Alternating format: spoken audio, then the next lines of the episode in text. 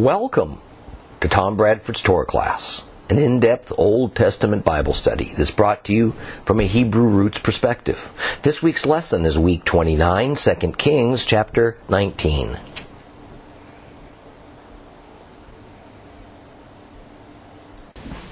We closed out our last lesson in 2 Kings by reading Ezekiel 38 because it is closely connected with 2 Kings 18 and 19. Now, if you missed that lesson, I suggest you obtain it as we're not going to be reviewing its importance today.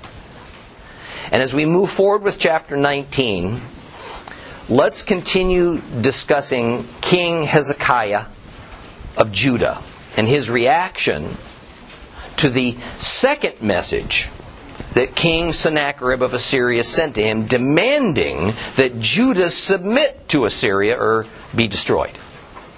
Now, the first message was delivered orally by the viceroy of Assyria, an unnamed man with the title of Rav Shakeh. The second message was delivered in written form. Thus, we see that even though Rav Shakeh had ample opportunity the first time to embellish and add his own personality to the message that the king of Assyria wanted communicated to his Hizkiah, the written document that was the second message demonstrates that the first and second messages were basically identical and thus precisely representative of Sennacherib's demands upon Judah. Rav Shakeh had been faithful in his duty not to add to or subtract from Sennacherib's intent. Well, with the, while the context and the content of Sennacherib's messages were on the surface all about persuading Melech Hizkiah, King Hezekiah, that he didn't stand a chance against their superior armed forces of Assyria and that resistance would be foolhardy, it would be counterproductive. There was also a spiritual aspect to it that proved to be Sennacherib's undoing. He directly challenged the power and the authority of the God of Israel. He even blatantly blasphemed him by assigning him the office of God's agent to destroy what remained of God's kingdom. It was this display of blasphemy that caused King Hezekiah to tear his clothing, to don sackcloth as a sign of mourning. And because Sennacherib's message was mostly one of challenge and of profaning the God of Israel, Hezekiah did the right thing by bringing that letter to the temple and then placing it before the Lord for the Lord to deal with it. Thus, in our last lesson, I told you that two important pieces of information re- were revealed to us in 2 Kings 19:14. The first was that by sending the message in writing, Sennacherib laid claim to all blame for his blasphemy. He could not say that the messenger altered the message in some unintended way. Thus, the Lord would deal with him directly. But the second principle is that when someone blasphemes God in your presence, it's best to take the matter to God. Believers have a tendency to think that part of our job description is to defend the Lord. And while we should not turn tail and run, when our Lord is insulted or his word is misrepresented, at the same time, we should not think that somehow we have to be the avengers of God's blasphemers. God does not assign believers the duty of avenging him. Rather, the day will come when the blasphemers who are alive at the second coming will be cut down by Christ. And those who died in earlier days in their blasphemy will personally face that great judge, and they'll have their just reward meted out to them at that time. to see what happens when a worshiper decides that he or she is to be God's avenger, look no farther than Islam. It is a basic tenet of Islam that adherents are indeed charged with being the avengers of Allah. And therefore, every perceived insult to the Muslim God or to his prophet Muhammad is met with mayhem and violence and at times murder. It is better for a true worshiper of Jehovah and follower of Yeshua to be well equipped with God's Word and indwelt by His Holy Spirit to respond sensibly without rashness to those who pervert and misuse God's Scripture or, or who dispute His nature or even His existence.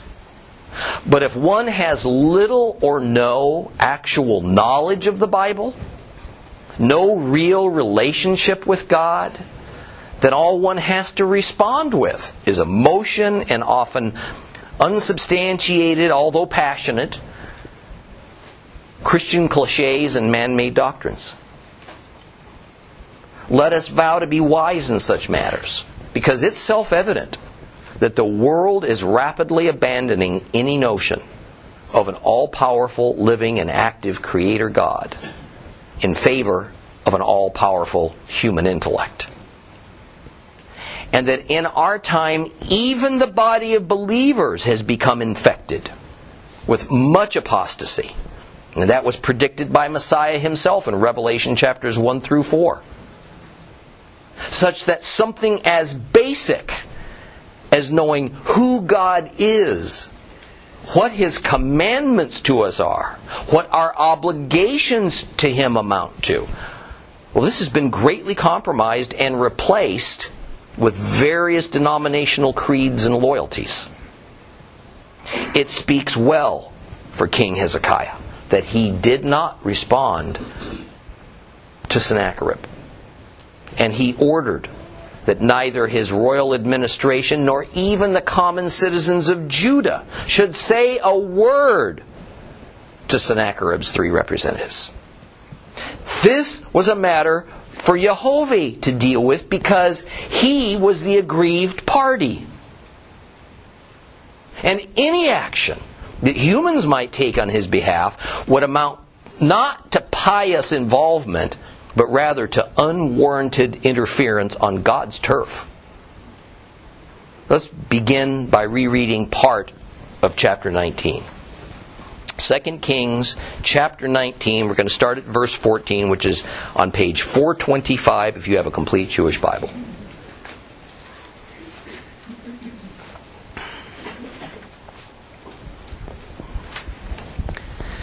Hizkiyahu took the letter from the messenger's hands and he read it. Then Hezekiah went up to the house of Adonai and he spread it out before Adonai. Hezekiah prayed as follows in the presence of Adonai Adonai, God of Israel, who dwells above the cherubim. You alone are God of all the kingdoms of, on earth. You made heaven and earth. Turn your ear, Adonai, and hear. Open your eyes, Adonai, and see. Hear the words that Sennacherib sent to taunt the living God. It is true, Adonai, that the kings of Assyria have laid waste the nations and their lands. They have thrown their gods into the fire. For these were non gods, merely the product of people's hands, wood and stone. This is why he could destroy them. Now, therefore, Adonai our God, please save us from his power, so that all the kingdoms on earth will know that you are Adonai God, you only. Then Yeshayahu, Isaiah, the son of Amoz, sent this message to Hezekiah Adonai, the God of Israel, says, You prayed to me against Sennacherib, king of Ashur, and I've heard you. Here is Adonai's answer concerning him. The virgin daughter of Zion despises you. She laughs you to scorn. The daughter of Jerusalem shakes her head at you.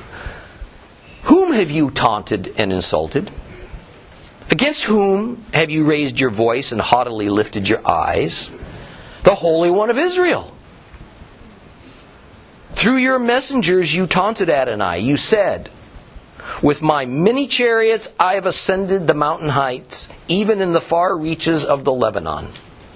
I cut down its tall cedars and its best cypresses. I reached its remotest corners and its best forests. I dug wells in foreign lands. I drank the water. The soles of my soldiers' feet dried up all the rivers of Egypt. Haven't you heard? Long ago, I made it. In antiquity, I produced it. Now, I'm making it happen. You are turning fortified cities into heaps of ruins while their inhabitants, shorn of power, are disheartened and ashamed, weak as grass, frail as plants, like grass on the rooftops or grain scorched by the east wind. But I know when you sit, when you leave, when you enter, and when you rage against me. And because of your rage against me, because of your pride that has reached my ears, I am putting my hook in your nose and my bridle on your lips, and I'll make you return by the way on which you came. Now, this will be the sign for you. This year you will eat the grain that grows of itself. The second year you will eat what grows from that. But in the third year you'll sow, reap, plant vineyards, and eat their fruit. Meanwhile, the remnant of the house of Judah that has escaped will again take root downward and bear fruit upward. For a remnant will go out from Jerusalem. Those escaping will go out from Mount Zion. The zeal of Adonai Sevaot will accomplish this. Therefore, this is what Adonai says concerning the king of Ashur. He will not come to this city or even shoot an arrow there. He will not confront it with a shield or erect earthworks against it. By the way he came, he'll return. He'll not come to this city, says Adonai, for I will defend this city and save it for both my own sake and for my servant David's sake. That night, the angel of Adonai went out and struck down 185,000 men of the camp of Assyria. Early the next morning, there they were, all of them, corpses dead. So Sennacherib, king of Ashur, left. He went. He returned to live in Nineveh. And one day, as he was worshiping in the temple of Nisroch, his god, his sons, Adramelech and Sharezer, struck him with the sword and escaped into the land of Ararat. So his son, Esarhaddon, took his place as king.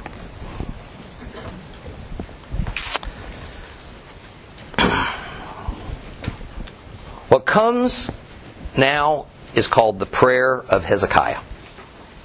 And while to a modern Christian or messianic or religious Jew, there is nothing startling or provocative about this prayer, one must understand that here is the strongest statement in the Bible to this point in Israel's history that not only is God one, Echad, in the sense of his nature being a complete unity, but that he is also one in the sense of being the only God in existence.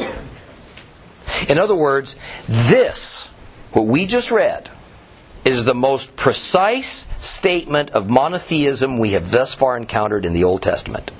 In fact, it would be fair and accurate to say that Hezekiah's prayer redefines Israel's understanding of monotheism. All throughout our studies since Genesis, I've explained that the Hebrews, along with the rest of the world, fully accepted the notion that there were many gods and that these gods were territorial. Each nation had its own set of gods. It's only that Israel was considered to be God poor in that for some inexplicable reason, everybody else was afforded several gods. But poor Israel had just one single, very jealous God that allowed no rivals, none, to rule along with him in his territory. Thus, for Israel, up to King Hezekiah, monotheism meant one God for the nation of Israel. That's all that was permitted. So here we see progressive revelation in action.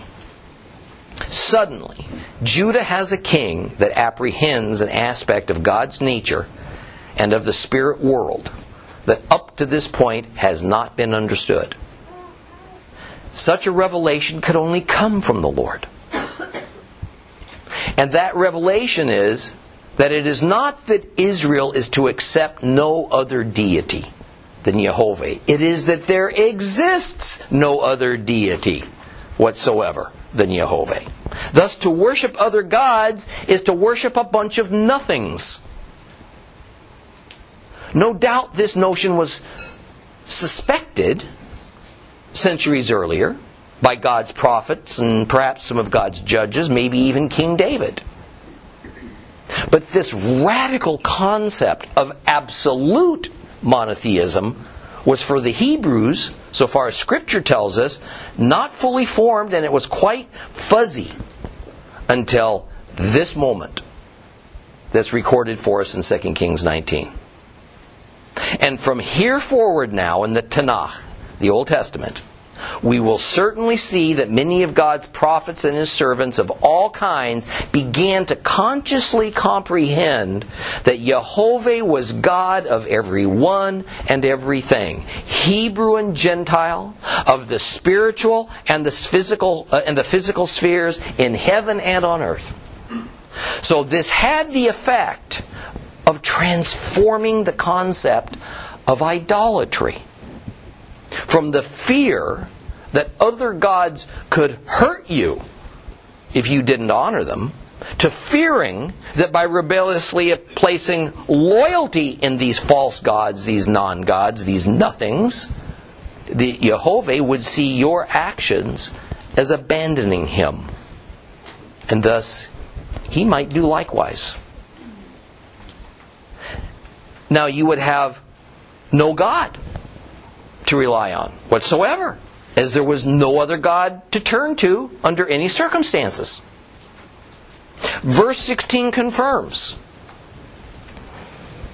that while Hizkiyahu is of course concerned over the survival of his kingdom, his real grief and concern is over the, the, the desecration of God's holiness that's contained in Sennacherib's threatening letter. So we hear Hezekiah pray in verse 16, Turn your ear, Adonai, and hear. Open your eyes, Adonai, and see. Hear the, hear the words that Sennacherib sent to taunt the living God.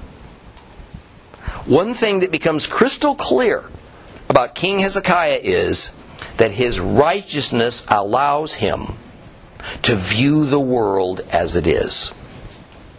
He doesn't seek to candy coat matters or deny the truth so that he can avoid facing it.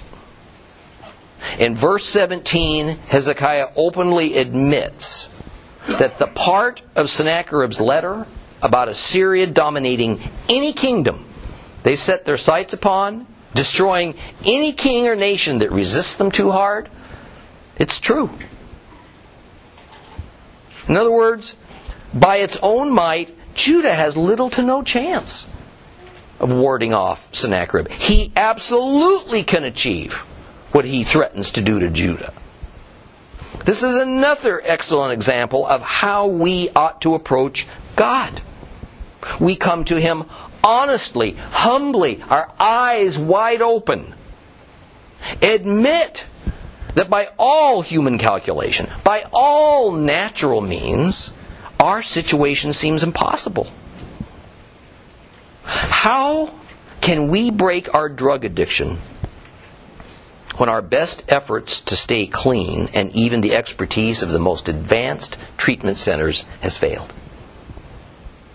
How can we ever hope for a grown child of ours to come to Messiah when they are living their lives in a degrading, perverse way, denying that God exists and that they seem to have fully embraced and enjoyed all that for the most part.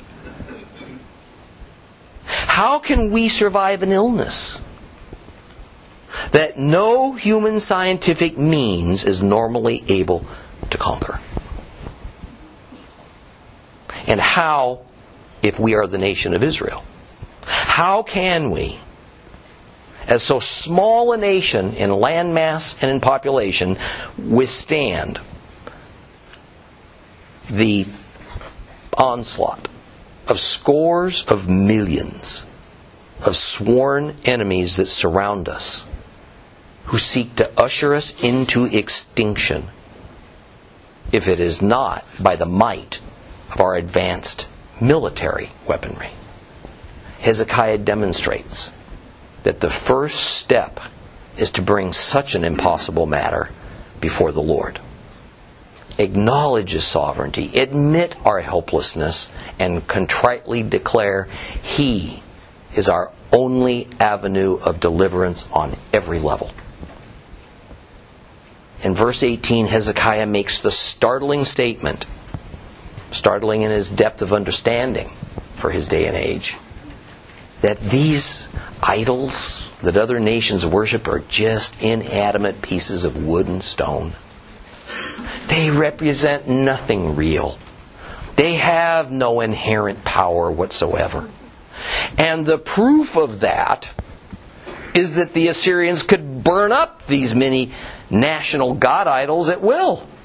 After all, if these stone and wood idols really were gods, how could mere humans actually overpower and destroy them? Conclusion? They aren't real. And there are no other gods on earth or in the heavens than Jehovah. In other words, merely careful human observation of our environment proves that Jehovah God of Israel is not only real, but He's the only God. Here is how St. Paul phrased it. Some seven centuries later. We find this in Romans 1 18 through 25. I'll just read it to you. What is revealed is God's anger from heaven against all the godlessness and wickedness of people who, in their wickedness, keep suppressing the truth. Because what is known about God is plain to them, since God has made it plain to them. For ever since the creation of the universe, His invisible qualities, both His eternal power and His divine nature, have been clearly seen because they can be understood from what He's made. Therefore, they have no excuse. Because although they know who God is, they do not glorify Him as God or thank Him. On the contrary, they have become futile in their thinking, and their undiscerning hearts have become darkened. Claiming to be wise, they become fools in fact, they have exchanged the glory of the immortal God for mere images, like a mortal human being, or like birds, or animals, or reptiles. This is why God has given them up to their vileness of their hearts' lusts, to the shameful misuse of each other's bodies. They have exchanged the truth of God for falsehood by worshiping and serving created things rather than the Creator. Praised be He forever. Amen. So concludes Hizkiah in verse 19. The only logical thing for him to do is to now throw himself upon God's mercy and ask for God to avenge himself and at the same time to deliver Judah from an otherwise inevitable takeover by the blasphemous Sennacherib and his admittedly unstoppable military power. Since God always provided a prophet to communicate his will to the line of kings that had governed Israel and Judah for the last 300 years, he sent the prophet Isaiah with a message to Hezekiah that his prayer was heard. And here is the Lord's answer. It's a powerful, it's a poetic response that can be broken down into three parts. First part, verses 21 through 28. That addresses Sennacherib directly about his arrogant boastings. Part 2, verses 29 through 31 are addressed to Hezekiah directly in order to give him certain, reassur- certain uh, reassurances. Part 3 verses 32 through 34, prophesies that God is going to deliver Judah and that he is going to judge Sennacherib for his blasphemy. Well, verse 21 begins by metaphorically referring to Jerusalem as the virgin daughter of Zion. The intended picture is of an unconquered young maiden, a virgin. And this metaphorical use of comparing a daughter of Zion to the holy city is rather common in Bible prophecy. The idea is that because a maiden, an unmarried girl, has never submitted herself to a husband and thus has never become physically or spiritually joined to him, so Jerusalem has never submitted herself to an unwelcome foreign king.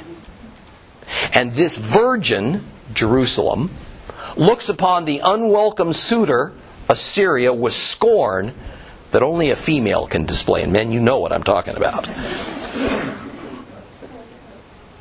The shaking her head at you is a typical Middle Eastern sign of derision and disgust. But verse 22 quickly gets to the heart of the matter. King Sennacherib asks, insult, uh, asks Jehovah rhetorically, Do you have no idea just whom it is that you've taunted and insulted? You think you can raise your voice and behave arrogantly towards my anointed king? That you can threaten my holy city and not understand that it's the God of the universe that you're challenging and blaspheming? Foolish king! Do you actually think you're more powerful than the one who created you along with everything else? And then in verses 23 and 24, the Lord throws Sennacherib's boastful words right back at him. And he reminds him that he said he has so many war chariots that no one and no God has ever been able to resist them. Meaning that Neither those nations' militaries nor their national deities could derail the Assyrian army. Thus, neither could Judah's puny army nor Judah's impotent God resist the great king of Assyria. He claims that his war machine has conquered the highest mountain, has captured the prized forests of Lebanon in order to extract its biggest trees and best timber for himself. His multitudes of soldiers have at will marched into foreign nations and dug wells to take their water. In many nations, water was their most precious resource. In fact, there are so many Assyrian soldiers that when they crossed the rivers and tributaries of Egypt, the sandals on the soldiers' feet absorbed so much water that it dried up the watercourses. But in verse 25, the Lord sets the matter straight. Sennacherib, in reality, you were no more than my puppet. You were a useful tool in my hand. Long ago, the Lord had planned to turn the wickedness of the Assyrian Empire loose upon nations and kingdoms that the Lord wanted judged. The fortified cities that Sennacherib conquered, the disheartened and devastated citizens of the conquered lands, only happened because the Lord permitted it and essentially orchestrated it all. Your victims, Sennacherib, were defeated before you ever left your palace to lead your army. But instead of giving me my due glory and honor, you assume it's your cunning it's your might, it's your intelligence that has made it all happen. So you take the credit. Moving on to verse 27, the Lord now begins to speak of his own omniscience. He knows everything, he sees everything. No plan has ever been devised by any man that he didn't know about beforehand. But the Lord also knows when a human being sets out to go against him to rebel, to do what the Lord does not want done. This is speaking of what a human secretly thinks, of the condition of one's heart that's invisible to all but God. And where does all this raging, all of this arrogance against God come from? Sennacherib's pride. And so now the Lord is going to use that pride that has come from Sennacherib's unprecedented successes to draw the king of Assyria into his own demise. As we discussed in our last lesson, especially regarding the war of Gog and Magog in Ezekiel 38. That war is going to come about because Gog, king of Magog, and a now in like kind Sennacherib, king of Assyria, are going to have irresistible thoughts supernaturally placed into their minds by the Lord. These thoughts are going to connect very well with the prideful and rebellious natures of Gog and of Sennacherib, so that these invi- divinely implanted thoughts will be welcomed by them. They will easily embrace them and make them their own, because it fits their pattern of thinking. It meets with their lust for power and wealth and control. The result for Sennacherib is that in the end, it will cause him to return by the way which you came. In other words, some undefined situation is going to cause the king of Assyria to abandon his aspirations of conquering Judah and go back home to his capital city of Nineveh, thoroughly defeated, unable to try again. Now, let me pause for a moment and comment that the nature of prophecy is such that only occasionally, after pronouncing what is going to happen, do we ever learn from the Lord about how it's going to happen and what it's going to look like. And to a fault, it is virtually unpredictable and thus difficult, if not impossible, for the human mind to accurately guess what the circumstances will be. That A causes a prophecy to be fulfilled, and B, what the mechanism and process will be by which it occurs. Not the prophets, not even John the Baptist, who was sent to announce the advent of the Messiah, knew much more than that the time had arrived for it to happen. This is why I have serious reservations about the appropriateness or value of the endless speculations of authors and pastors about the end time scenarios. The same thing happened for scores, even hundreds of years leading up to the birth of Yeshua pronouncements that the Messiah had arrived, where he was going to be born, from which family he would come, the detailed circumstances surrounding his birth and life. All this only served to confuse and mislead the public. And then ultimately, because Yeshua's life and person looked nothing like the speculations of the haughty religious authorities the vast majority of the Jewish public just couldn't reconcile what they had been taught to expect with what they had witnessed in Christ's life and in his death on the cross. So he was rejected. And along with that, millions of Jews never accepted their salvation. I'm quite concerned that the many speculations of modern day self anointed prophets, novelists who write to make money, pastors seeking notoriety or are self deluded into thinking that God has revealed in times details to them that He has not to anyone else, are going to cause countless believers to stumble and lose faith large numbers of seekers to die unsaved. When the Antichrist arises, when Yeshua returns, when the so called period of tribulation begins. And when that sudden disappearance of believers that has been dubbed the rapture happens, and it's all ignored or denied because it doesn't fit with the scenarios they've been taught. As unassailable church doctrines in some cases, in fiction books and in Christian literature as near fact, or as a result of the errant predictions of a growing number of self styled prophets. Like for the Bible teachers of old and the Bible characters, the hows and the whys about divine prophecy are often left out, even though it's human nature for us to want to know.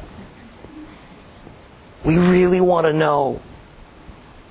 But there is never a shortage of folks who somehow feel led to try to fill in all the blanks that God has deemed He just doesn't want us to know yet. And that rarely turns out for the good. So be alert. Do not allow yourselves to fall victim to it, or worse, become a participant in it. Learn the Bible so that you can discern what has clearly been written versus what somebody says is there. Prophecy is useful to tell us what lies ahead, and usually it's a warning to prepare. But we only discover the details and the process in retrospect. It's always been that way, since time immemorial. It is a God pattern. It's not going to change because somebody's been given a TV show or a book contract. In verse 29, the prophetic oracle of Isaiah is directed to King Hizkiyahu, and Jehovah begins by offering a sign of divine guarantee that what he promises will come about. And the sign concerns agriculture. The situation is that Sennacherib's assault on Judah has resulted in the fields going untended and unplanted as the Judeans fled the onslaught. However, the Lord says that even though nothing has been planted, the volunteer crops that grow up from the grain seeds that fell off the previous harvested stalks, and even the plants themselves many of which remained rooted, though dormant, in the ground, would produce sufficient for the remnant of Judah. But the next year, something even more amazing is going to happen. A third growth is going to occur from what was planted two years ago. But in the third year, normal farming will begin again. Vineyards will be tended, orchards cared for, implying that the war is over the Assyrians are gone and peace is broken out. The Hebrew survivors will flourish. This includes the Judeans, who Sennacherib attacked, and those few remnants that remain from the ten northern tribes. The imagery we're given is of a fruit tree. And people who know anything about trees knows that the spread of the roots is proportional to the spread of the tree branches. Thus, the further down the roots go, the further up the branches grow to provide even more fruit. And it's not going to be according to the merit or the effort of the citizens of Judah that all this is going to happen, but rather by the zeal of God to protect his holy name. And now in verse 32 is the prophecy itself. Sennacherib will never come to Jerusalem despite his threats, his intentions, and by human standards, his certainty to do so. Not a single arrow, is going to be fired towards Jerusalem by the enemy forces. None of the feared siege machines will try to scale or break down the defensive walls.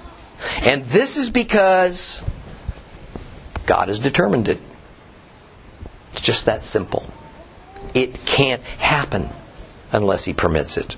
And he is fighting for Judah for his own sake and to defend the royal line of David. Because, as was promised and has happened, from David's line will come the promised Redeemer. Without fanfare and typical subdued biblical narrative, we find that the Lord brought a plague upon the Assyrian army, killing 185,000 troops. It says that it was the angel of Adonai, the angel of the Lord, or better yet, the Malach Yehovah, that carried out the slaughter. It is the same term used in Exodus for whom it was that killed all the Egyptian firstborn the night of Passover before the Hebrews left Egypt. Since whenever the Malach Yehovah, the angel of the Lord, is quoted, and even though that's not the case here in verse 35, it's always done in the first person. I, me.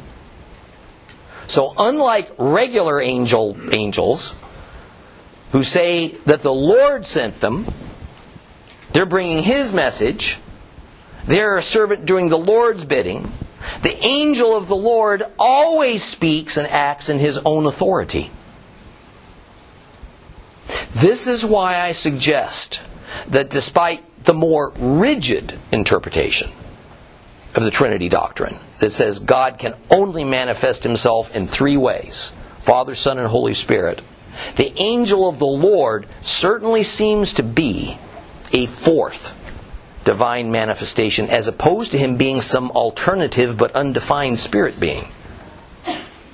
Now, the way that the verse is worded sounds as though the 185,000 deaths of the Assyrian soldiers took place in one night. However, many excellent Bible commentators say this can't be. That one night's just hyperbole. Perhaps it was added by some editor at a later date to raise the drama and the impact of it. I don't see any need to do such harm to the scriptures and adopt that viewpoint. In fact, what you'll find is that most of the commentators who do not accept the narrative as written come from what is called the critical school of Bible commentary. And a common thread that runs through the critical school is the philosophy that all profoundly catastrophic biblical happenings, such as the destruction of Sodom and Gomorrah, the earth opening up under the rebellious Israelites out in the wilderness, the parting of the Red Sea, and much more, must be accounted for by natural means. The destruction of the Twin Cities, therefore, must have been a meteorite shower. Maybe it was the eruption of a volcano. The parting of the Red Sea was actually merely the minor drying up of a mud flat called the Reed Sea, which was just a few inches deep at most. They also view most prophecies as people writing about some event after the fact, but creating a religious fairy tale that says that the happening was predicted beforehand.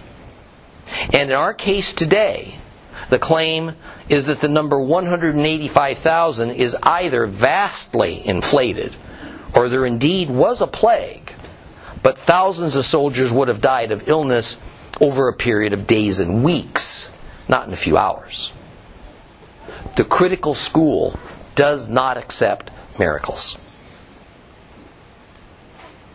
But if the Bible is left devoid of divine miracles, then we have a deeply diminished Bible and a far less able God.